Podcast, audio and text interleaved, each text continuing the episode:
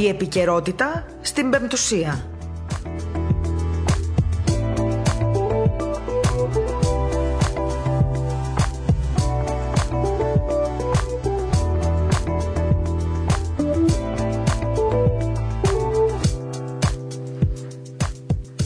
Καλησπέρα σας, αγαπητοί ακροατές. Ε, είναι η εκπομπή Επικαιρότητα στο ραδιόφωνο της Πεμπτουσίας. Όπως κάθε Πέμπτη, την ίδια ώρα, ανανεώνουμε πάντα το ραντεβού μας και φροντίζουμε να είμαστε εδώ σχεδόν στην ώρα μας ε, για να ξεκινήσουμε μαζί για μία περίπου ώρα από τώρα. Ένα ταξίδι επικαιρότητας κάθε φορά με ένα πρόσωπο καλεσμένο, με το οποίο, όπως ξέρετε πολύ καλά, όλοι ε, συζητάμε τα θέματα της επικαιρότητας και πάντα στην αρχή της εκπομπής μας μια γρήγορη ενημέρωση με τις τελευταίες καθέ ειδήσεις της ημέρας και σήμερα είναι αρκετές αυτές. Λοιπόν, ε, πριν να ασχοληθούμε λίγο με τα θέματα της επικαιρότητας, να σας πω ότι σήμερα ο καλεσμένος μας θα είναι ο κύριος Νίκος Παπαϊωάννου, ο πρίτανη του Αριστοτελείου Πανεπιστημίου Θεσσαλονίκης. Για τις αλλαγές στα πανεπιστήμια θα συζητήσουμε, για την κατάσταση που επικρατεί στη Θεσσαλονίκη σε σχέση με τον κορονοϊό, για, την, ε, για το οικό φορτίο. Άλλωστε, θα μπορεί να μας μιλήσει ο κύριος καθηγητής, να μας πει κιόλας αν συμφωνεί με την καταστολή της ε, παραβατικότητας και αν θεωρεί ότι επηρεάζει την διακίνηση των ε, ιδεών εκεί στα πανεπιστήμια μετά, τα, μετά το νέο νομοσχέδιο. αν θεωρεί ενδεχομένως ότι οι αλλαγές που πρόθεσε το Υπουργείο Παιδείας ε, και ψηφίστηκαν βεβαίως θα αλλάξουν το προφίλ και το επίπεδο των ελληνικών πανεπιστημίων, κατά πόσον κατά τη γνώμη του το νέο νομοσχέδιο είναι ρεαλιστικό και αν τα πανεπιστήμια θα μπορέσουν άραγε να, να ανταποκριθούν σε αυτή τη νέα τάξη πραγμάτων, διότι πάντα ξέρουμε όλοι μας ότι υπάρχει μια κουλτούρα φόβου στα θέματα βίας στα πανεπιστήμια. Έτσι λοιπόν, λίγο μετά τις 2 και 4, ο κύριος ε, Παπαϊωάννου, ο πρίτανης του Αριστοτελείου Πανεπιστημίου Θεσσαλονίκης, θα είναι κοντά μας για να κουβεντιάσουμε αυτά τα θέματα που αφορούν την επικαιρότητα.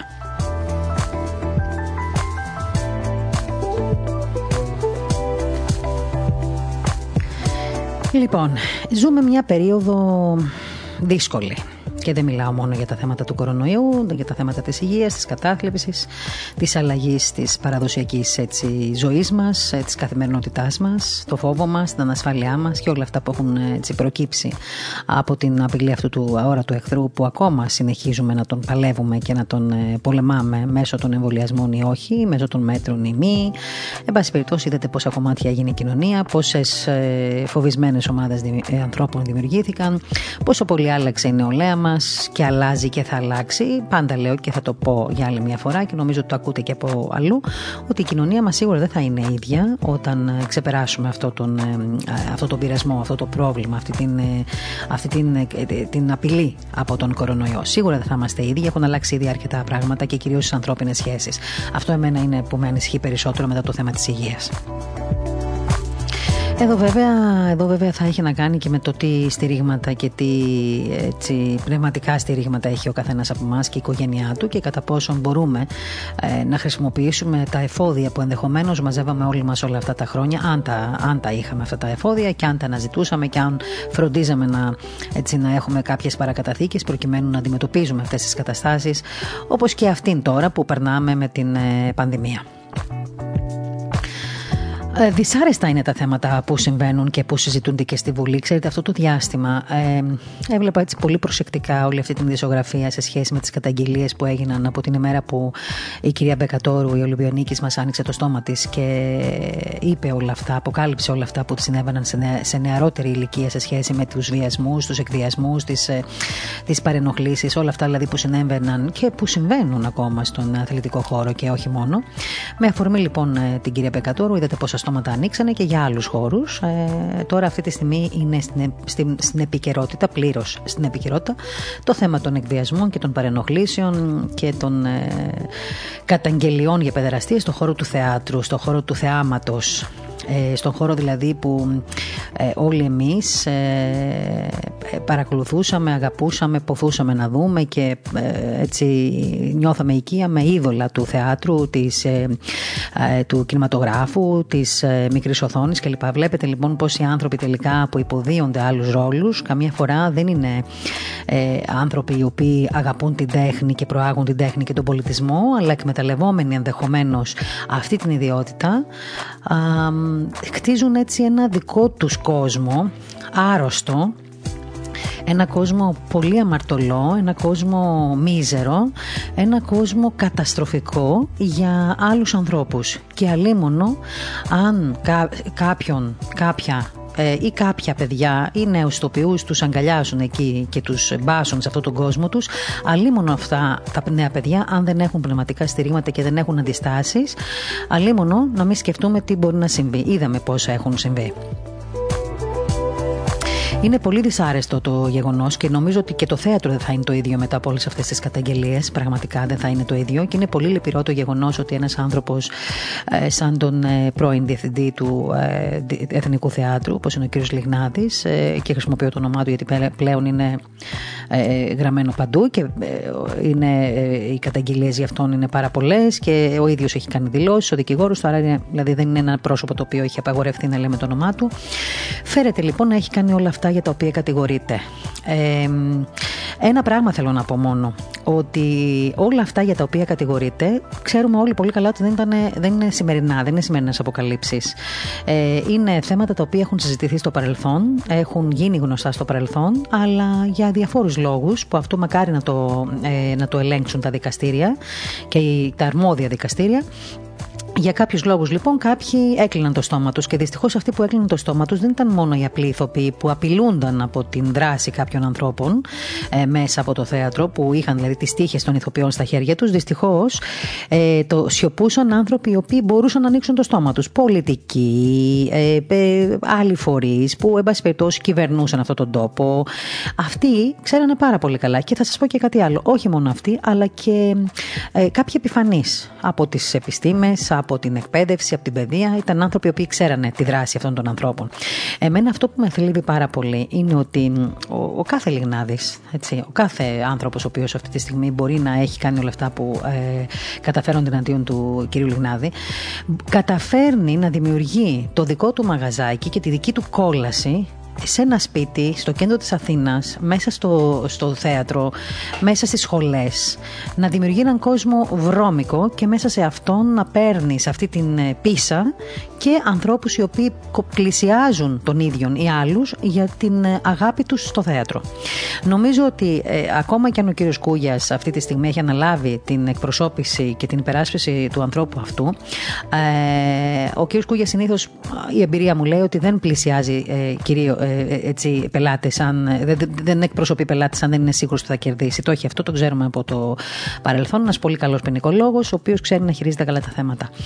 Ε, όμως, αν πραγματικά ο κύριος Λιγνάδης έχει κάνει όλα αυτά για τα οποία κατηγορείται. Θα ήταν μεγάλο ατόπιμα της κοινωνίας μας και μεγάλη αποτυχία και του ίδιου του κύριου Κούγια, τον οποίο αγαπώ και σέβομαι πάρα πολύ, να υπερασπίσει έναν άνθρωπο που ε, έριξε στην, στο βούρκο και στην αμαρτία παιδιά μικρά, ε, νέους τοπιούς, ασχέτως αν πήγαν να τον δουν με τη θέληση τους ή όχι και αν πραγματικά έχει κάνει όλα αυτά τα οποία ε, κατηγορείται.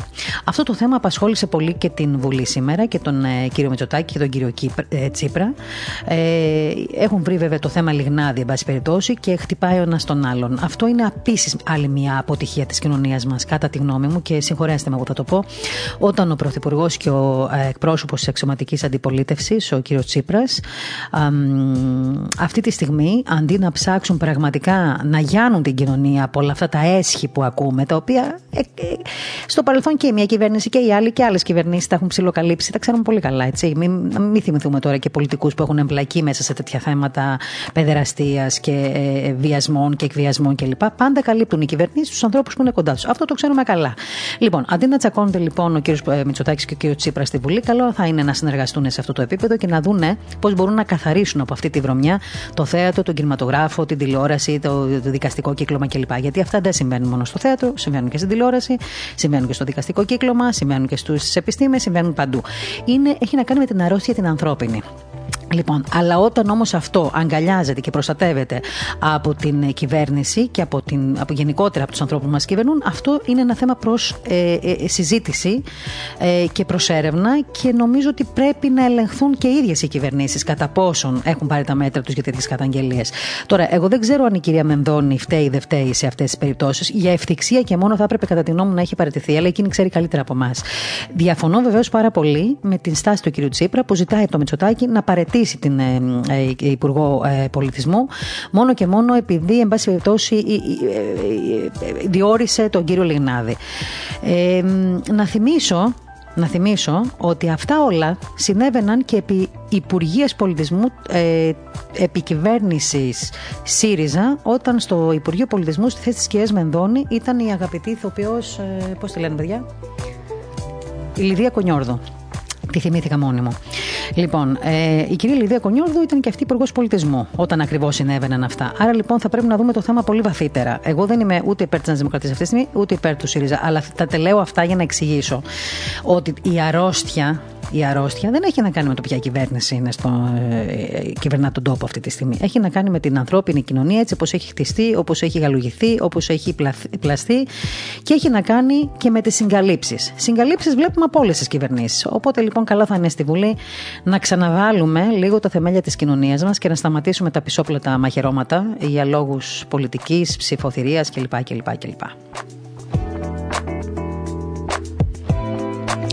Λοιπόν, εγώ θέλω λίγο να σας αναφέρω ότι ολοκληρώθηκε η δευτερολογία του Πρωθυπουργού στη Βουλή σε σχέση με αυτό το θέμα.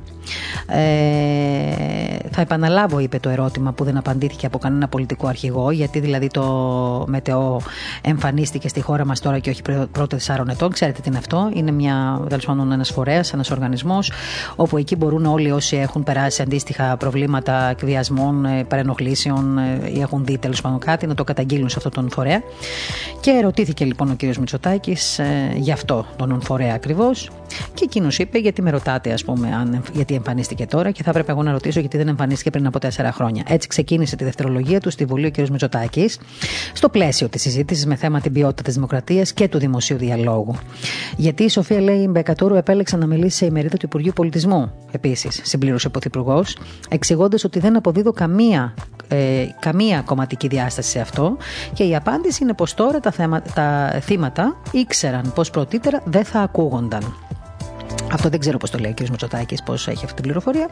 Νομίζω ότι όταν τα θύματα βοηθηθούν, ανοίγουν το στόμα τους και μιλούν. Λοιπόν, ε, δεν είναι ωραία εικόνα στη Βουλή, δηλαδή γελάκια του κυρίου Τσίπρα, ε, όταν μιλούσε ο κύριος ε, Βαρουφάκης, ε, συζητήσεις μεταξύ τους, κοροϊδίες, ε, προσπαθούσαν, εν πάση περιπτώσει μεταξύ τους και οι άνθρωποι που παρευράθηκαν στη Βουλή, εκεί οι βουλευτές, άλλοι να διασκεδάσουν το θέμα, άλλοι να μιλήσουν για ανασφάλειες, άλλοι να τα ρίξουν στη μία, στο, στο μία κυβέρνηση, άλλοι να τα ρίξουν στην άλλη κυβέρνηση, άλλοι να καταγγείλουν ε, συγκαλύψεις αλλά χωρίς στοιχεία, αλλά ε, βλέπω, βλέπω μόνο να προσπαθούν οι πολιτικοί να ρίξουν τη ρετσινιά του ποιος ήταν φίλος μου το Λιγνάδι ή όχι. Εκεί, αυτό είναι το επίπεδο της Βουλής, να ξέρετε, αυτή τη στιγμή, τη συζήτηση που γίνεται. Αυτό είναι το επίπεδο. Ε, έτσι. Αν νομίζετε εσείς ότι από, αυτή του, από αυτού του είδους τη συζήτηση μπορούμε πραγματικά να ε, αλλάξουμε λίγο τα πράγματα και να δούμε λίγο φως στο τούνελ, νομίζω ότι γελαστήκατε κι εσείς κι εγώ. Λοιπόν, θα πάει πολύ μακριά αυτή η ιστορία σε σχέση με τις αποκαλύψεις αυτές ε, δυστυχώς τα πράγματα δεν είναι ευχάριστα για όλους εμάς. Όταν ακούμε στη χώρα μας να συμβαίνουν όλα αυτά, γίναμε και εμείς ότι είναι άλλες χώρες που έχουν την παιδεραστία και την πορνεία κλπ. σε πρώτο έτσι, επίπεδο και σε πρώτο πλάνο, χωρίς να ενδιαφέρονται και χωρίς να τους μοιάζει. Σε, μάλιστα σε κάποιες χώρες είναι και νομιμοποιημένα όλα αυτά. Δυστυχώς η κοινωνία έχει αλλάξει. Ο καθένας πρέπει να ανασκουμποθεί και να αρχίσει να δουλεύει λιγάκι προς μια πιο ηθική κοινωνία, γιατί τα πράγματα δεν θα είναι καλά στο μέλλον. Όλοι έχουμε παιδιά, κάποιοι έχουν εγγόνια. Νομίζω ότι πρέπει να τα προστατεύσουμε και για να τα προστατεύσουμε δεν αρκεί να προστατεύσουμε μόνο τα ίδια τα παιδιά μας. Πρέπει λίγο να δουλέψουμε και για την κοινωνία. Γιατί κάποια στιγμή αυτά τα παιδιά βγαίνουν. Βγαίνουν έξω στην κοινωνία. Έχουν να κάνουν με όλους αυτούς. Επίσης, θέλω να σας ενημερώσω ότι ολοκληρώθηκε η διαδικασία της αυτοπρόσωπης εμφάνισης του κ. Λιγνάδη στο Συμβούλιο Πλημελωδικών. Αυτό συνέβη πριν από λίγο και όπως δήλωσε ο συνήγορος του κατηγορουμένου, ο Αλέξης Κούγιας δηλαδή, παραδόθηκαν στα μέλη του Συμβουλίου στοιχεία σύμφωνα με τα οποία αποδεικνύει ε, ο κ. Κούγιας ότι οι καταγγελόμενοι λέει βιασμοί τον Αύγουστο του 10 και του 15 δεν έχουν τελεστεί. Ο κ. Κούγιας έκανε λόγο για κατάρρευση του κατηγορητηρίου, προσθέτοντας ότι από τα στοιχεία που εισέφερε δεν αποδεικνύεται ότι ο κατηγορούμενος ήταν στους τόπους που φέρεται να τελέστηκαν τα εγκλήματα. Λοιπόν, να δείτε ότι θα βγουν και από πάνω στο τέλος και θα κλείσει ο φάκελος πολύ ωραία και καλά και πάμε παρακάτω. Το θέμα είναι ότι μαθαίνω ότι μετά το, μετά το φάκελο αυτό που άνοιξε στο θέατρο, μαθαίνω ότι θα ανοίξουν και άλλοι φάκελοι στην τηλεόραση. Αρχίζουν να υπάρχουν καταγγελίες για διάφορα θέματα που έχουν συμβεί τέτοιου είδους στην τηλεόραση και σε άλλους χώρους, χώρους που μας αφορούν και πολύ πιο έντονα. Α μην το πιάσω όμως εγώ αυτό το θέμα τώρα, ας μην κάνω εγώ την αρχή.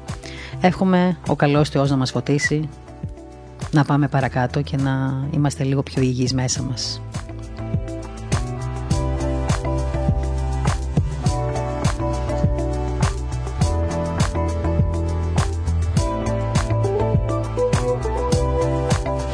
Λοιπόν, και μια γρήγορη ενημέρωση. Από σήμερα θα ξέρετε τι θα συμβεί και το Πάσχα, για το Πάσχα. Από σήμερα σιγά σιγά δηλαδή, θα μαθαίνουμε τι γίνεται και με τις μετακινήσεις εκτός νομού, τι θα ισχύσει για το Πάσχα, τι βλέπουν οι ειδικοί, πότε θα απαγορευτούν ξέρω εγώ, οι μετακινήσεις. Όλα αυτά θα τα μάθουμε αυτές τις μέρες, γιατί όπως ξέρετε θα γίνονται διάφορες ανακοινώσεις μετά, από ε, μετά από την έρευνα που γίνεται και τη μελέτη για τα κρούσματα ε, που ε, υπάρχουν. Στη Θεσσαλονίκη ίσως είναι λίγο ακόμα τα πράγματα δυσκολότερα νομίζω. Στην Κρήτη βλέπω ότι κοκκινίζει και η Κρήτη σιγά σιγά και έχει πολλά κρούσματα και εκεί. Ε, σύμφωνα πάντα με, τις επίσημες, ε, με, τις με, τις, με τα επίσημα στοιχεία που έχουμε έτσι.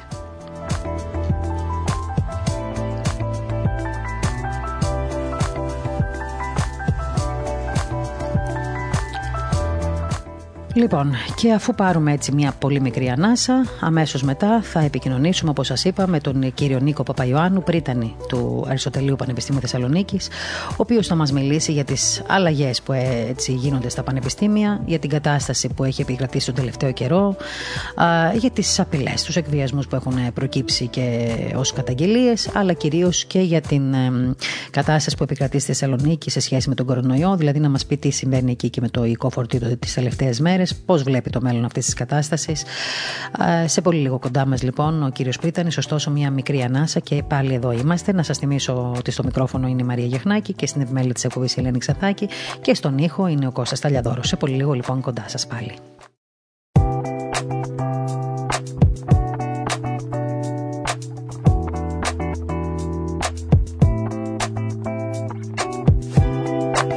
Έτσι λοιπόν ήρθε η ώρα να συνομιλήσουμε με τον ε, πρίτανη του Αριστοτελείου Πανεπιστημίου Θεσσαλονίκη, τον κύριο Νίκο Παπαϊωάννου.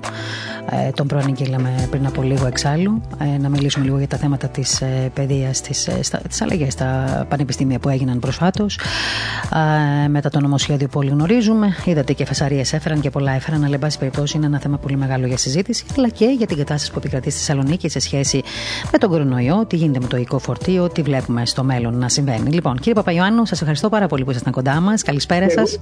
Καλησπέρα σας και εγώ σας ευχαριστώ θερμά για την φιλοξενία. Και χαίρομαι και εγώ, αλλά και να ξέρετε, χαίρετε και η ομάδα όλοι που είστε κοντά μας. Γιατί είστε αγαπητός, βλέπω και στα τηλεοπτικά μέσα και στα ραδιοφωνικά και γενικότερα στους δημοσιογράφους. Έχετε λόγο και κάνετε ωραίες κουβεντούλες, νομίζω, έτσι έχω καταλάβει. Σας ευχαριστώ πολύ. Λοιπόν, άλλωστε νομίζω ότι αυτό είναι ξέρετε, μια επιτυχία, γιατί έχετε να κάνετε και με νέους ανθρώπους και με πανεπιστήμια και αυτό βοηθάει πάρα πολύ και στην επικοινωνία, κύριε Παπαϊωάννου. Ναι, ναι. Λοιπόν, τώρα, εμείς σας βρίσκουμε στη Θεσσαλονίκη, είστε φαντάζομαι, δεν μπορείτε να μετακινηθείτε κι εσείς λόγω lockdown. Λοιπόν, ε, ήθελα έτσι να κουβεντιάσουμε όσον αφορά στις ε, τελευταίες αλλαγές στα πανεπιστήμια και στην κατάσταση που επικρατεί ε, αυτή την εποχή. Ε, θα ήθελα να σας κάνω έτσι μια πρώτη ερώτηση σε σχέση με την καταστολή της παραβατικότητας καταρχήν. Ε, Πόσο σύμφωνο σας βρίσκει όλο αυτό και αν θεωρείτε ότι επηρεάζει και τη διακίνηση ιδεών, που είναι ένα θέμα το οποίο έχει μπει πάρα πολύ και στις κοινότητες των νέων κλπ. Προσέξτε, είναι ένα θέμα το οποίο πραγματικά έχει συζητηθεί στο δημόσιο διάλογο πάρα πολύ, τόσο σε επίπεδο ε, Συνόδου Πριτάνεων, όσο στα πανεπιστήμια. Πλέον είναι νόμος του κράτους ε, και στην πράξη θα δούμε στο πόσο θα βοηθήσει. Ελπίζουμε να βοηθήσει. Μάλιστα. Ε, οι αντιδράσεις έτσι που ε, είδαμε αυτό το διάστημα να υπάρχουν σε όλες τις ε, περιοχές της Ελλάδας και στη Θεσσαλονίκη κυρίως συνέβησαν πολλά. Ε, πώς, ε, πώς τις σχολιάζετε αυτές τις αντιδράσεις εσείς; Η, η θέση μου ήταν και παραμένει ξεκάθαρη. Οποιαδήποτε αντίδραση μέσα σε δημοκρατικά όρια, οποιαδήποτε αντίδραση νέων ανθρώπων, η οποία όμως δεν παρενοχλεί τον οποιονδήποτε αλλά είναι μέσα σε μια ακόμα και έντονη διαμαρτυρία. Είναι θέμα δημοκρατίας, είναι θέμα ακαδημαϊκής δημοκρατίας, πρέπει να υπάρχει. Οποιαδήποτε όμως έχει να κάνει είτε με με, με παρεμπόδιση οποιοδήποτε άλλου δικαιώματος, τότε εκεί δεν με βρίσκει σύμφωνο. Μάλιστα. Θεωρείτε ε, ότι οι ακαδημαϊκοί είναι εκπαιδευμένοι, ε, κύριε Παπαϊωάννου, για τη νέα έτσι, τάξη πραγμάτων, θα έλεγα, που καλείται αυτή τη στιγμή να αντιμετωπίσει τα πανεπιστήμια; Ε, είδαμε, μιλάμε για, την, ε, μιλάμε για την παρουσία της αστυνομίας, μιλάμε για μία σειρά αλλαγών που πρόκειται να γίνουν.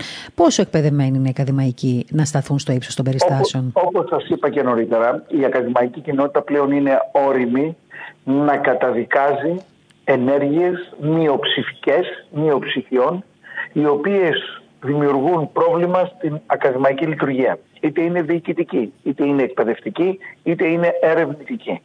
Αυτό λοιπόν είναι ξεκάθαρο.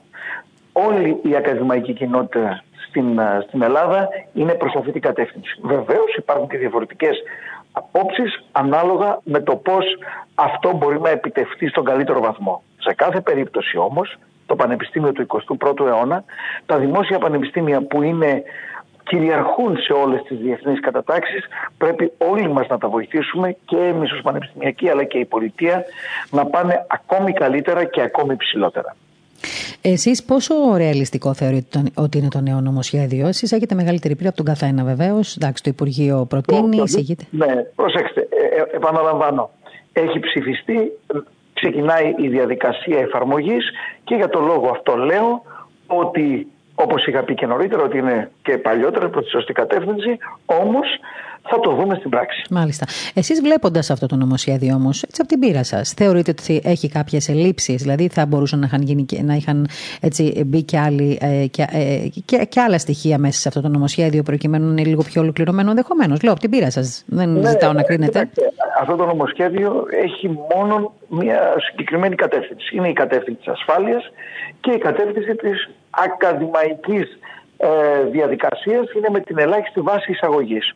Οπωσδήποτε υπάρχει ανάλυση, υπάρχει τοποθέτηση του Υπουργείου ότι επίκειται ένας νέος νόμος πλαίσιο ο οποίος ενδεχομένως σε εκείνο τον, σε εκείνο τον νόμο θα υπάρξει προσπάθεια να βελτιωθούν, να αλλάχθούν ή να βελτιωθούν παλιότερες διατάξεις. Επομένως δεν είναι ένας νόμος ο οποίος βγήκε, ψηφίστηκε και τελείωσε η όλη διαδικασία των πανεπιστημίων. Υπάρχουν πάρα πολλά άλλα στοιχεία, πάρα πολλά άλλα μάλλον τα οποία πρέπει να συζητήσουμε, τα οποία πρέπει να βελτιώσουμε για να γίνει ακόμη πιο ε, ευλίγιστη η καθημερινή δραστηριότητα για να πάρει ακόμα πιο πολύ σάρκα και οστά η αυτο, ε, η αυτοδυναμία, ε, το, η αυτονομία ε, των πανεπιστημίων για να μπορούμε να λέμε πραγματικά ότι ε, δεν χανόμαστε σε πολυδέδαλες διοικητικές ε, διαδικασίες αλλά σε ξεκάθαρα ε, στάδια διαδικασιών τα οποία και θα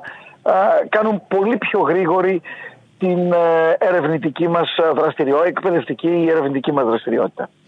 Η φιλοσοφία, κύριε Πρίτανη, των όσων αντιδρούν, πού στηρίζεται τελικά, έτσι να το πούμε να μας ακούσει και το κοινό μας; Θεωρείτε; Αντιδρούν τι.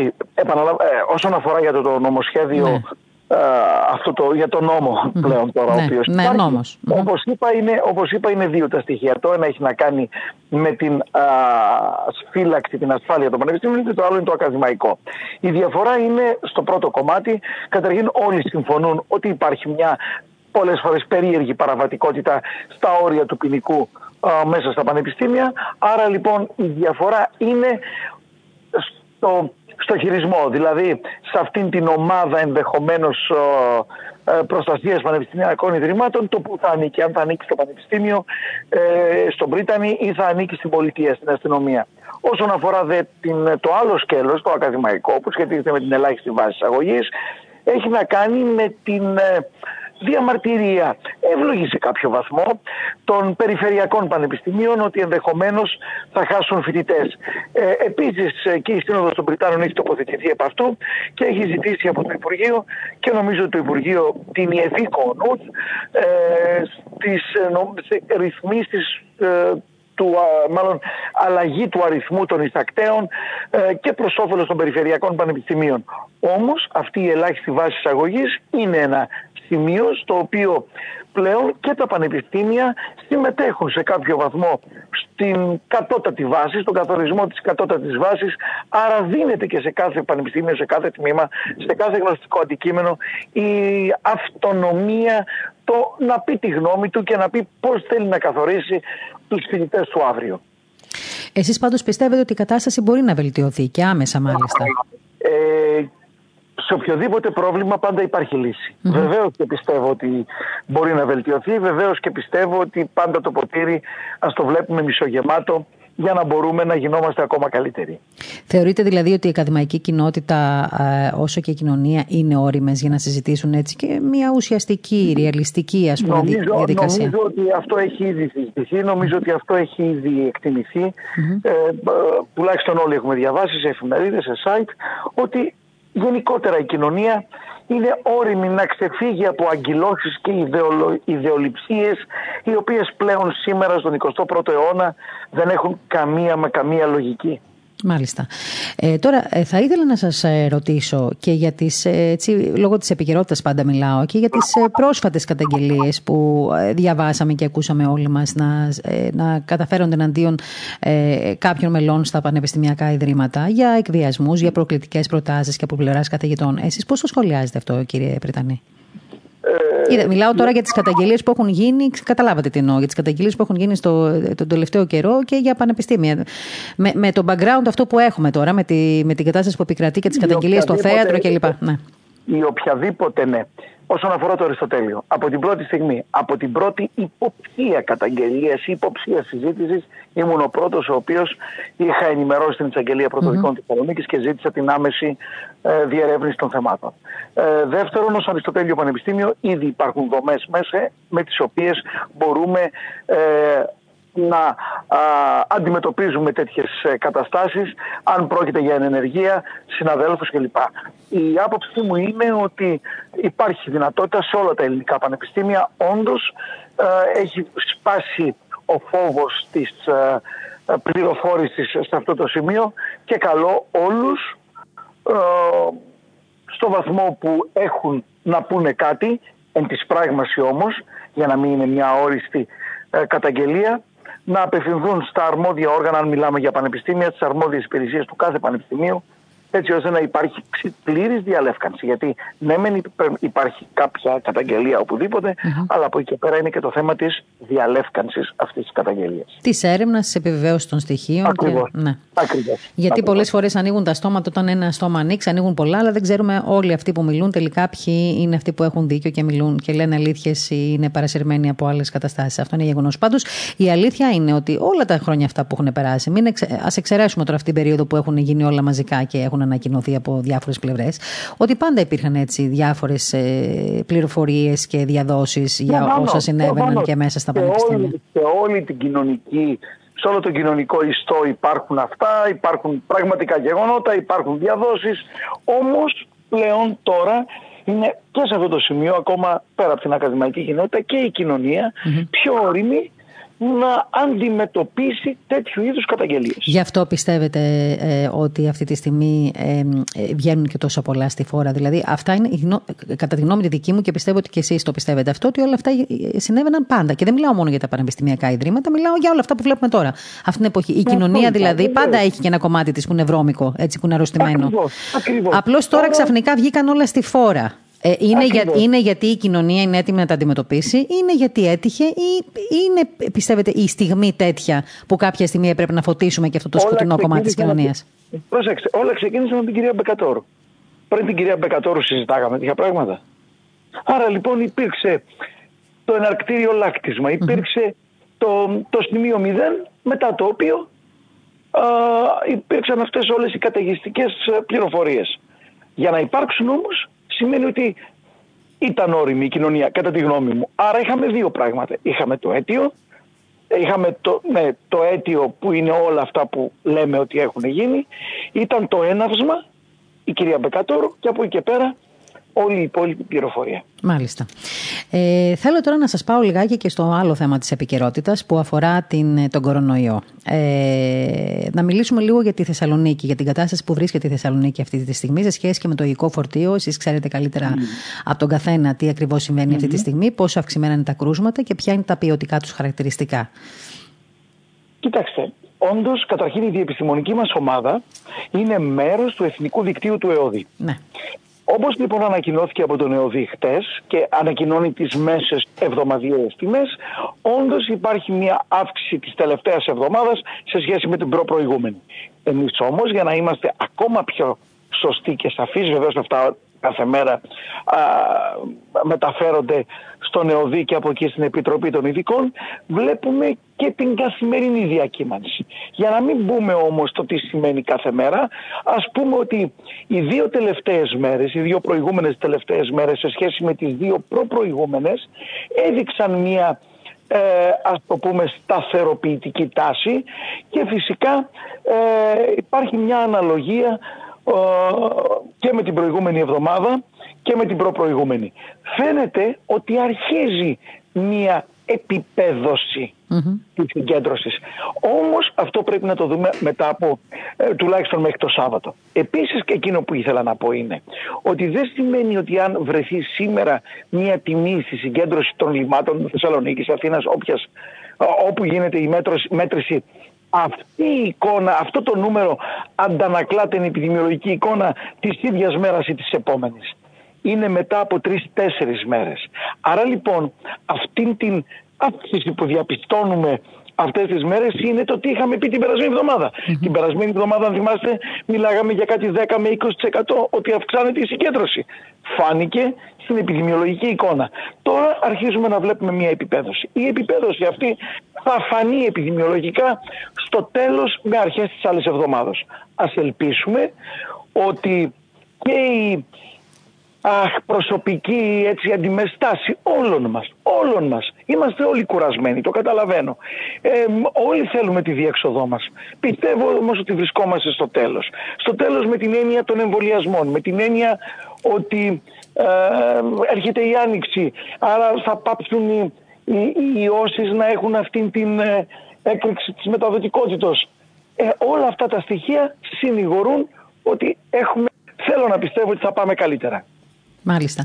Ε, θέλω, επειδή είστε και ε, λόγω της ιδιότητας σας, είστε άνθρωπος που έχετε να κάνετε με νέους ανθρώπους, με, με τους ναι. αυριανούς πολίτες, οι οποίοι αυτή τη ναι, ναι. στιγμή πλάθονται μέσα στα πανεπιστήμια. Βλέποντας όλη αυτή την κατάσταση, τον εγκλισμό που έχουμε περάσει όλοι, όπως είπατε και εσείς πριν από λίγο, και την κούραση που βιώνουμε καθημερινά λόγω των μέτρων, θεωρείτε, κύριε Πριτάνη, ότι οι νέες γενιές βγαίνοντας από αυτή τη δοκιμασία, την μεγάλη δοκιμασία ε, σε σχέση με τον κορονοϊό, θα βγουν διαφορετικές ε, ε, την επόμενη μέρα όταν ολοκληρωθεί αυτή η δυσκολία που περνάμε όλη αυτή τη στιγμή; Προ, προ, προφανώς η κάθε δυσκολία χαλιβδώνει τον καθένα και ιδιαίτερα τους νέους ανθρώπους οπότε η αντιμετώπιση, η, η όλη αυτή δύσκολη κατάσταση αντανακλάται στην καθημερινότητα όποια και αν είναι αυτή για τον καθένα.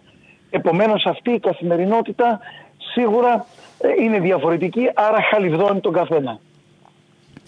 Ε, και πόσο πιστεύετε έτοιμες είναι οι οικογένειες ε, να αντιμετωπίσουν αυτές τις δυσκολίες; Ακούμε, ακούμε πολλά περιστατικά κατάθλιψης, ε, κακής ψυχολογίας ναι, των νέων. Υπάρχουν, υπάρχει, υπάρχει μια μελέτη που γίνεται από την πρώτη ψυχιατρική κλινική του νοσοκομείου Αχέπα mm-hmm. από έγκριτους συναδέλφους οι οποίοι όντως καταδεικνύουν μια από πέρυσι μέχρι φέτος μια έντονη τάση αύξησης των καταθλιπτικών ε, των στοιχείων κατάθλιψης και ιδιαίτερα σε νέους ανθρώπους. Ελπίζω όμως ότι όσο πιο γρήγορα από αυτήν τη δυσκολία και δεν είναι κάτι που συμβαίνει μόνο εδώ, συμβαίνει παντού στον κόσμο και ιδιαίτερα στην Ευρώπη, ότι όσο πιο γρήγορα φύγουμε από αυτήν την κατάσταση τόσο θα επανέλθει και η ψυχική υγεία. Μάλιστα. Να πούμε τώρα κάτι θα ήθελα ε, πριν ολοκληρώσουμε σιγά σιγά και για την κτηνιατρική σχολή, ναι, ναι. η οποία ναι. κτηνιατρική σχολή είναι η παλαιότερη του ελληνικού εκπαιδευτικού συστήματος. Μια και σας έχω στο τηλέφωνο τώρα. λοιπόν, η παλαιότερη δεν είναι. Δεν είναι η παλαιότερη. Έχω την αίσθηση. Η κτηνιατρική δεν Ναι, ναι. Ναι. Βεβαίως, για σε σχέση με την κτηνιατρική της καρδίτσα. Ναι, είναι η παλαιότερη ναι. έτσι, του ελληνικού εκπαιδευτικού συστήματος. Έτσι, το παρόν αυτή τη σχολή σήμερα με τα νέα δεδομένα ε, σε σχέση και με την ιστορία της κτηνιατρικής ε, σχολής, πώς χτίζεται; Η δυναμική, mm. η δυναμική της κτηνιατρικής επιστήμης είναι τέτοια, γιατί είναι πολυσχηδείς οι δραστηριότητες.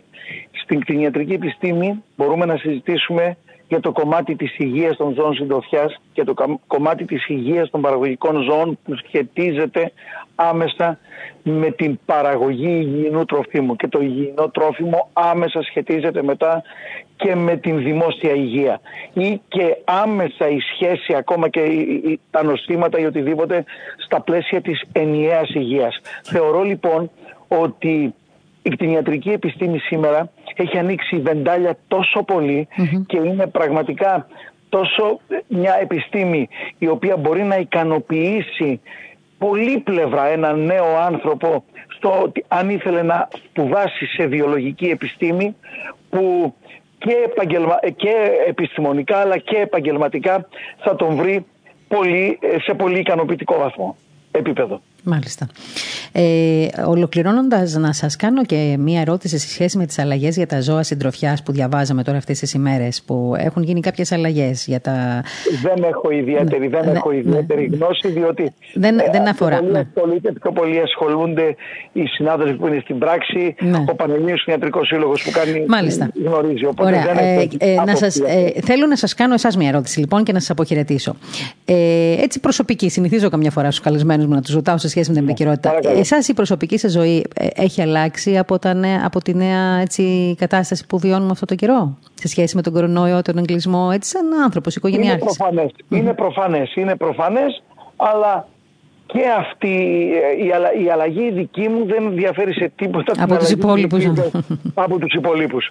Προσπαθώ με διαφόρους τρόπους και εγώ και στην οικογένειά μου και στα παιδιά μου να τους δώσω μια άλλη ε, ε, να, να τους εμφυστήσω και έναν άλλον τρόπο ε, λειτουργίας μέσα στο σπίτι αλλά και να τους περάσω το μήνυμα ότι το αύριο που θα μας βρει όλους πάλι στην πλήρη κανονικότητα θα είναι το ίδιο ωραίο με, το, με την κανονικότητα που είχαμε αφήσει. Και να πούμε και στους ακροατές που μας ακούνε αυτή τη στιγμή ότι νομίζω σε ε, αυτές τις μέρες εσείς θα, θα κάνετε και μία εισήγηση σε σχέση με τη, τα 200 χρόνια από την Επανάσταση. Μια, ναι, ναι. ε, από πλευράς μέσω ιντερνετική εισήγηση σε σχέση με, τα, με το θέμα αυτό. Και μπορούμε να σας ακούμε. Ναι, για τον απόδημο ελληνισμό και για την ε, διασπορά. Ένα θέμα που μας αφορά όλους, ε, κύριε Πετράκη, νομίζω. Ε, να θυμίσουμε πότε είναι για να το ακούσουν και οι ακροατές. 25 Μαρτίου. 25 Μαρτίου, νομίζω 3 ώρα το μεσημέρι. Ωραία. Λοιπόν, να σας ευχαριστήσουμε πάρα πολύ για την παρουσία σας σήμερα. Να ευχαριστήσω για την ε, πρόσκλησή σας και την πολύ ωραία συζήτηση. Να είστε καλά. Σας ευχαριστούμε πολύ. Να είστε καλά. Καλή δύναμη στο έργο σας. Καλή δύναμη. Σας ευχαριστώ πολύ. Ήταν λοιπόν ο κύριος Νίκος Παπαϊωάννου, πρίτανη στο Αριστοτελείου Πανεπιστημίου Θεσσαλονίκης, ε, ο οποίος μας μίλησε και για την άποψή του σε σχέση με το νομοσχέδιο που πέρασε, το νόμο πια, για το θέμα των πανεπιστημίων, αλλά και για την κατάσταση που επικρατεί στη Θεσσαλονίκη σε σχέση με τον κορονοϊό, το υλικό φορτίο και την αύξηση των κρουσμάτων. Ε, μια έτσι ήρεμη δύναμη, θα έλεγα, ο κ. Παπαϊωάννου για το Αριστοτέλειο Πανεπιστημίου Θεσσαλονίκης, το οποίο, όπως ξέρετε και εσείς, τον τελευταίο καιρό ταλανίζεται από όλα αυτά τα προβλήματα, τις διαδηλώσεις, τις αντιδράσεις των φοιτητών σε σχέση με τον νέο νόμο, αλλά και με ακόμα με τις, ε, και αυτές τις πληροφορίες που υπήρχαν για τις καταγγελίες κλπ. Ξέρετε, όλη η ακαδημαϊκή κοινότητα έχει να αντιμετωπίσει πάρα πολλές καταστάσεις σε ένα ε, ε, ακαδημαϊκό συγκρότημα. Δεν είναι μόνο η καθημερινότητα ανάμεσα στην ε, δική τους την παρουσία και ε, τους, τους φοιτητές, οι οποίοι όλοι πια έχουν απόψεις και πολύ συγκεκριμένες, έχουν να κάνουν και με την ασφάλεια τη δική τους και με την ασφάλεια των παιδιών και με την παρουσία των πανεπιστημίων και με το πώς είναι τα πανεπιστήμια σήμερα, κτηριακά και όχι μόνο. Είναι μεγάλο πράγμα η ακαδημαϊκή κοινότητα. Είναι σαν να λέμε μια κοινωνία σαν αυτή που ζούμε. Είναι αυτή δηλαδή που ουσιαστικά αύριο το πρωί θα τους δούμε μπροστά μας στην κοινωνία, θα παίρνουν αποφάσεις οι φοιτητές αυτοί που είναι μέσα σε αυτά τα ιδρύματα. Το ξέρετε όλοι πολύ καλά. Παίζει πολύ μεγάλο ρόλο στην εικόνα μιας χώρας ε, ένα πανεπιστήμιο και νομίζω ότι παρόλο που εμείς ως ε, Ελλάδα, ε, αυτή η χώρα τέλος πάντων, μπορεί να έχει ένα πολύ καλό ε, ακαδημαϊκό και εκπαιδευτικό υλικό, γιατί νομίζω το ξέρουμε όλοι ότι το έχουμε. Το θέμα είναι ότι κάπου χάνουμε στην πράξη. Δηλαδή, η δυναμική και τα χαρακτηριστικά της ακαδημαϊκής κοινότητας, του ανθρώπινου δυναμικού λοιπόν και του εκπαιδευτικού υλικού, πολλές φορές έρχεται αντιμέτωπο με την ανικανότητα της κάθε κυβέρνησης να μπορεί να στηρίξει αυτά τα διαμάντια της ε, ακαδημαϊκής εκπαίδευσης, με αποτέλεσμα να καταραίουν όχι μόνο τα κτίρια, αλλά να καταραίει και το γόητρο της ελληνικής παιδείας. Και γι' αυτό βλέπετε ότι πολλά από τα παιδιά τα δικά μας φεύγουν για το εξωτερικό, όχι γιατί ε, ε, απαραίτητα δεν αγαπούν να δίνουν εξετάσεις πανελληνίες, τα περισσότερα δίνουν, αλλά βλέπετε ότι πολλά από αυτά φεύγουν για το εξωτερικό γιατί θέλουν να τύχουν μιας καλύτερης εκπαίδευσης, μιας καλύτερης ποιότητας, εν πάση περιπτώσει, στην εκπαίδευση. Γιατί μην ξεχνάτε ότι και τα περισσότερα πανεπιστήμια είναι από 4 μέχρι 5-6 χρόνια και η ιατρική ακόμα περισσότερα ζουν μια ολόκληρη ζωή. Είναι διαφορετικά λοιπόν να εκπαιδεύεσαι σε ένα περιβάλλον υγιές και ποιοτικό και να κάνεις αυτό που αγαπάς πραγματικότητα, να κάνεις δηλαδή πραγματικότητα την επιστήμη σου. Και είναι διαφορετικά να είσαι σε ένα κτίριο που καταραίει καθημερινά και όπου συμβαίνουν ένα σωρό, όπως ξέρουμε, από ναρκωτικά, από ε, διαρροές, από ε, απειλές, από εκβιασμούς και από όλα αυτά που ακόμα όλο αυτόν τον καιρό και που τα ξέρουμε τόσα χρόνια. Πάντα λέμε και ευχόμαστε να καλυτερεύει η ζωή γενικότερα της ε, Ελλάδας, των Ελλήνων και όχι μόνο, αλλά κυρίως και των πανεπιστημίων, γιατί ξέρετε από εκεί μέσα βγαίνουν οι πολίτες του αύριο. Θα πάρουμε μια μικρή ανάσα, μια μουσική ανάσα και αμέσως μετά θέλω να επανέλθουμε λίγο στο θέμα της Βουλής. Με ενδιαφέρει πάρα πολύ σήμερα για το τι λέει ο κ. Ε, Μητσοτάκης και ο κ. Τσίπρας και οι υπόλοιποι σε σχέση με αυτές τις καταγγελίες. Ε, νομίζω ότι πρέπει να είναι ένα στίχημα όλης της κοινωνίας μας για το τι τελικά θα γίνει αν συγκαλυφθούν τέτοια περιστατικά, γιατί κοιτάξτε να δείτε, αν αύριο το πρωί και πούμε ότι ξέρετε, ναι, τα ελέγξαμε, τα ερευνήσαμε και τελικά δεν υπάρχει τίποτα από αυτά, νομίζω ότι θα πρέπει να πάμε όλοι μαζί να πνιγούμε. Με συγχωρείτε που θα το πω. Δεν υπάρχει ε, καπνός χωρίς φωτιά. Δεν υπάρχει καπνός χωρίς φωτιά και δεν αναφέρομαι στον κύριο Λιγνάδη. Ε, δεν έχω κάτι με τον κύριο Λιγνάδη. Μιλάω γενικά. Αυτή τη στιγμή έχουν γίνει απίστευτες καταγγελίες. Πρέπει με κάποιον τρόπο η δικαιοσύνη να αποδείξει την ύπαρξή της πρέπει με κάποιον τρόπο τα θύματα αυτά που πέρασαν, αυτά που πέρασαν όπως τα πέρασαν, ακόμα και να έχουν παραγραφεί, να βρουν κάπου το δίκαιο τους. Καμιά φορά μια πληγή μπορεί να μην κλείνει επιδερμικά, αλλά μπορεί να κλείνει εσωτερικά. Και αυτό η δικαιοσύνη οφείλει αυτή τη στιγμή να το κάνει. Λοιπόν, να πάμε σε ένα διάλειμμα και αμέσως μετά να επανέλθουμε να πούμε λίγο τελευταίες πληροφορίες σε σχέση με όσα διαδραματίζονται στη Βουλή και να σας αποχαιρετήσουμε.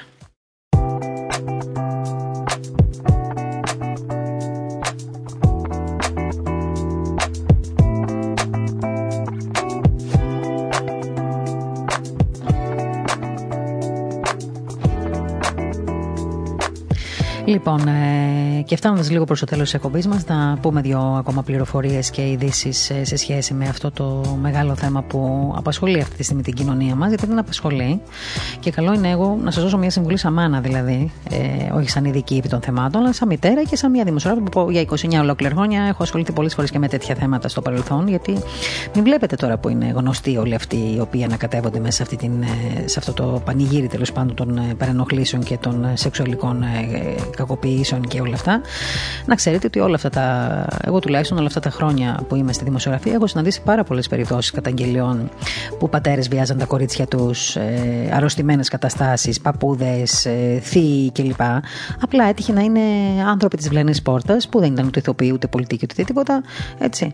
Λοιπόν, και αυτοί οι άνθρωποι έπρεπε μόνοι τους να καταλάβουν, γιατί και η πρόνοια μην νομίζετε ότι μπορεί να βοηθήσει αυτά τα πράγματα. Πολλές περιπτώσεις θυμάτων κατέφευγαν σε δομές, σε, σε αστυνομικά τμήματα κλπ αλλά και εκεί δεν έβρισκαν, αν θέλετε να το πω έτσι, την σωστή αντιμετώπιση. Ε, Εκτός από την κατακραυγή και τον εξευτελισμό, είχαν και μια παγερή έτσι, στάση να αντιμετωπίσουν από αυτούς τους φορείς, με αποτέλεσμα να μην μπορούν να καταφέρουν τίποτα και ξανακλεινόταν στο καβούκι και η ιστορία συνεχιζόταν. Θα θυμηθώ μόνο μία περίπτωση από τις πολλές που έχω ασχοληθεί στο παρελθόν ως δημοσιογράφος. Ε, όταν ασχολούμαι ιδιαίτερα με τα κοινωνικά θέματα, που αφορούσε μια νεαρή κοπέλα στο Βόλο. Στην, ε, εντάξει, δεν χρειάζεται να πω το όνομά της, αν και είναι γνωστή υπόθεση τότε, που θυμάμαι ότι μέσω κάποιου, τέλος πάντων, μια, κάποιου προγράμματος με είχε βρει και μου είχε, με είχε ενημερώσει για την ε, κατάσταση που βίωνε, την επιαλτική κατάσταση που βίωνε στο σπίτι της, διότι την βίαζε ο πατέρας της τότε και προσπαθούσε η κοπέλα αυτή η καημένη να βρει έναν τρόπο να αντιμετωπίσει όλη αυτή, την, ε, αυτή τη φρίκη που ζούσε στην οικογένειά της και δεν μπορούσε βεβαίως, διότι ούτε από το αστυνομικό τμήμα έβρισκε βοήθειες, ούτε από πουθενά άλλου. Και με μια συνεργασία έτσι πολύ στενή, τη βοηθήσαμε τότε, θυμάμαι, να, ε, να σπάσει και τη σιωπή της και να καταγγείλει και τον άνθρωπο αυτόν που, ήταν, ε, που της κατέστρεψε τη ζωή. Πολλές τέτοιες περιπτώσεις υπάρχουν, ειδικά και στην ελληνική επαρχία, να το ξέρετε αυτό. Αυτή είναι η κοινωνία, γιατί να το κρύβουμε άλλωστε.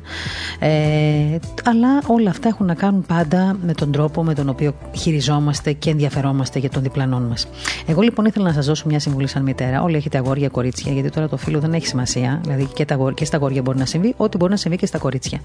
Θα πρέπει να είναι πολύ καλά ενημερωμένα τα παιδιά σας θα πρέπει να έχετε μια πάρα πολύ καλή σχέση αγάπης και στοργής και εμπιστοσύνης μεταξύ σας αναπτύξει, έτσι ώστε όταν ποτέ του συμβεί οτιδήποτε, οτιδήποτε, είτε στο σχολείο, είτε στα πανεπιστήμια, είτε στις εργασίες τους, είτε στις πρακτικές τους, είτε οπουδήποτε, να μπορούν να το αναφέρουν πρώτα σε εσάς. Να τους μιλάτε να τους μιλάτε για θέματα τέτοια, να μην έχετε ταμπού να συζητάτε στα σπίτια σας αυτά τα θέματα. Δυστυχώς συμβαίνουν και από τη στιγμή που συμβαίνουν πρέπει να μάθουν πώς να τα αντιμετωπίζουν. Αλλά προσέξτε, μην πέσετε στην παγίδα. Όχι να συνηθίσουν αυτές τις καταστάσεις. Γιατί αν συνηθίσουμε τους βιασμούς να τους ακούμε, αν συνηθίσουμε να ακούμε όλα αυτά που συμβαίνουν, μετά από ένα σημείο και μετά δεν μας κάνουν εντύπωση και δεν μας ενοχλούν κιόλας. Είναι σαν τους ναρκωμανείς. Αν θυμάστε πριν από χρόνια, όταν βλέπαμε έναν άνθρωπο να κάνει ναρκωτικά στο δρόμο, σοκαρι παθαίναμε σοκ. Φοβόμασταν, το αντιμετωπίζαμε, στεναχωριόμασταν, συγκινούμασταν, ε, ε, όλα αυτά μαζί. Επειδή όμως αυτό το βλέπαμε πολύ συχνά στο πέρας ε, των ημερών και των μηνών και των χρόνων, από ένα σημείο και μετά άρχισαμε να θεωρούμε ότι είναι ένα συνηθισμένο φαινόμενο. Δηλαδή, πλέον κανέναν δεν συγκινεί ε, ακόμα και μια εκπομπή για τα ναρκωτικά στην τηλεόραση, γιατί είναι τόσο συνηθισμένο πλά το φαινόμενο που το έχουμε συνηθίσει. Τέλος. Δεν, δεν ασχολούμαστε. Αυτό λοιπόν δεν θα ήθελα να συμβεί.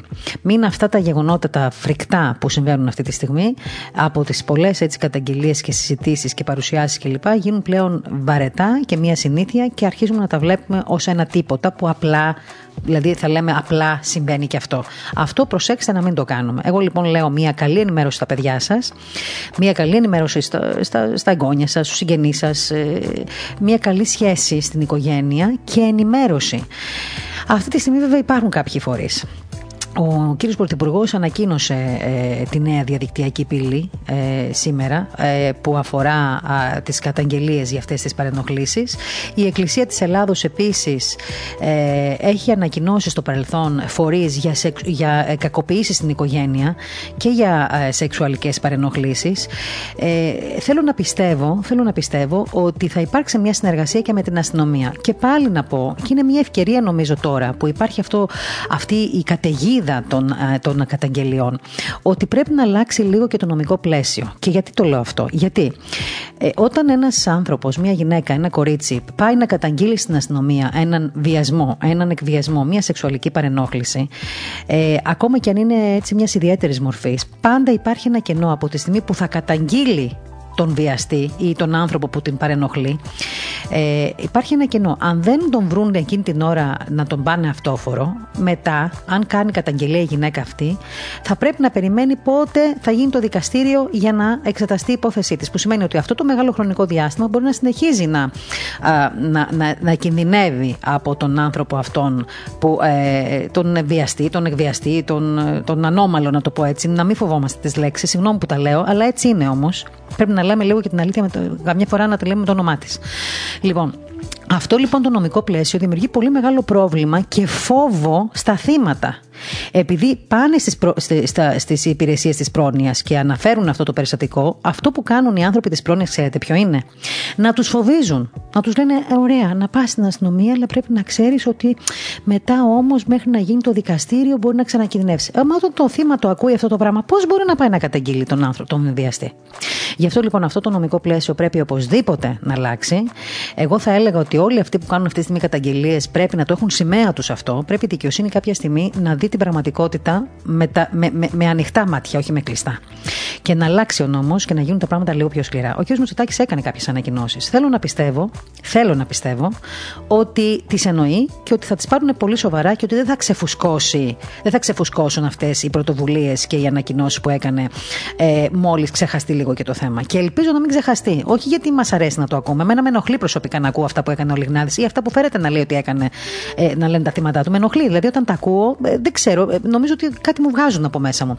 Δεν μπορώ να σκεφτώ ότι ένας άνθρωπος με ψυχή και μυαλό και μάλιστα ένας άνθρωπος από το χώρο των τεχνών άνοιγε την πόρτα του σπιτιού του, όπως λένε οι καταγγελίες, και έβαζε μέσα παιδάκια τα οποία είχαν έρθει από τη Συρία, από, την, ε, από εμπόλεμες ζώνες, με τη βοήθεια των ΜΚΟ να τους κάνει μαθήματα και έκανε όλα αυτά τα έσχη, όπως λένε ότι έκανε. Και εύχομαι να αποδειχθεί ότι δεν τα έκανε.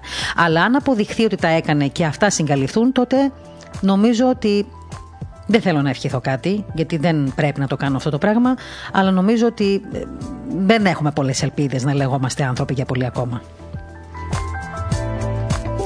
Λοιπόν, να πω λοιπόν για τη σειρά πρωτοβουλειών ε, του κ. Μητσοτάκη από το βήμα της Βουλής λοιπόν για την αντιμετώπιση αυτού του φαινομένου των σεξουαλικών παρενοχλήσεων, κακοποίησεων και την εξουσιαστική βία. Η εξουσιαστική βία, να ξέρετε, είναι το πρώτο σκαλοπάτι, έτσι, να το έχετε υπόψη σε αυτό. Στους χώρους εργασίας, στο σχολείο, την οικογένεια της παρέας. Μεταξύ όλων των άλλων πρωτοβουλειών, ανακοίνωσε και τη δημιουργία δύο, όπως σας είπα, ιστοτόπων, του μετοogreece.gr και του μετo.gov.gr. Αυτό είναι το οποίο θα ενεργοποιηθεί βέβαια σύντομα. Ε, σε αυτές λοιπόν τις πλατφόρμες θα μπορεί κανείς να πληροφορείτε όλα όσα ψάχνει γύρω από αυτά τα θέματα, ενώ θα δίνει τη δυνατότητα σε θύματα να κάνουν και live ε, καταγγελίες σε chat. Δεν ξέρω πόσο εύκολο είναι αυτό να γίνει, αλλά εν πάση περιπτώσει σας λέω ότι προσφέρει να, αυτή τη στιγμή το σύστημα. Μάλιστα, πριν από, αν θυμάμαι καλά, μισή ωρίτσα περίπου, στο Twitter του Πρωθυπουργού ανέβηκε ταυτόχρονα και ένα βίντεο για, το, για τον ιστότοπο που σας είπα τώρα πριν από λίγο, με ένα μήνυμα σπάει ε, ε, σπάει τη σιωπή. Είμαστε όλοι δίπλα σου, μαζί σπάμε τη σιωπή. Αυτό έλεγε ο Πρωθυπουργός. Λοιπόν, ας ελπίσουμε ότι όλες αυτές οι προσπάθειες ε, πραγματικά θα βρουν έτσι, κάποιον τρόπο να, να, να γίνουν, να πραγματοποιηθούν. Ο Λιγνάδης, από την άλλη πλευρά, ο Δημήτρης ο Λιγνάδης, κατέθεσε το απολογητικό, απολογητικό του υπόμνημα, μέσα στο οποίο ισχυρίζεται, δηλώνει μάλλον, ότι και το δηλώνει δια του πληρεξούσιου δικηγόρου του, όπως σας είπα πριν, του κ. Κούγια, ότι είναι είναι αθώος. Αυτό δήλωσε στο απολογητικό του ε, υπόμνημα. Ε, τώρα, τι θα γίνει, θα το δει νομίζω η ανακρίτρια. Λοιπόν, επιχειρεί μάλιστα να σας πω να αντικρούσει τις κατηγορίες σε βάρος του και παρουσιάζει μια δική του εκδοχή των δεδομένων. Λοιπόν, θα είναι σίγουρα ένα υπόμνημα πολύ μελετημένο, θα είναι ένα υπόμνημα το οποίο ενδεχομένως θα αναφερθεί σε συγκεκριμένες περιπτώσεις καταγγελίων, όμως να θυμόμαστε εμείς και να ξέρουμε και ελπίζω να το ξέρει και η δικαιοσύνη αυτό, ότι ε, ο κύριος ε, Λιγνάδης ε, μπορεί να αναφέρεται μέσα στην, ε, στο, στο υπόμνημά του σε ορισμένες καταγγελίες, αλλά εκτός από αυτές υπάρχουν και άλλες. Λοιπόν, νομίζω ότι η δικαιοσύνη πρέπει να το δει γενικότερα το θέμα και αν πραγματικά πρέπει να αποδοθεί δικαιοσύνη σε κάποια πρόσωπα, να γίνει για να μπορέσουν και κάποιοι να ησυχάσουν. Όπως σας είπα πριν, καμιά φορά την πληγή μπορεί να μην την κάνεις καλά όταν την επουλώσεις επιδερμικά, αλλά μπορεί να την κάνεις καλά όταν τη γιάνεις ουσιαστικά.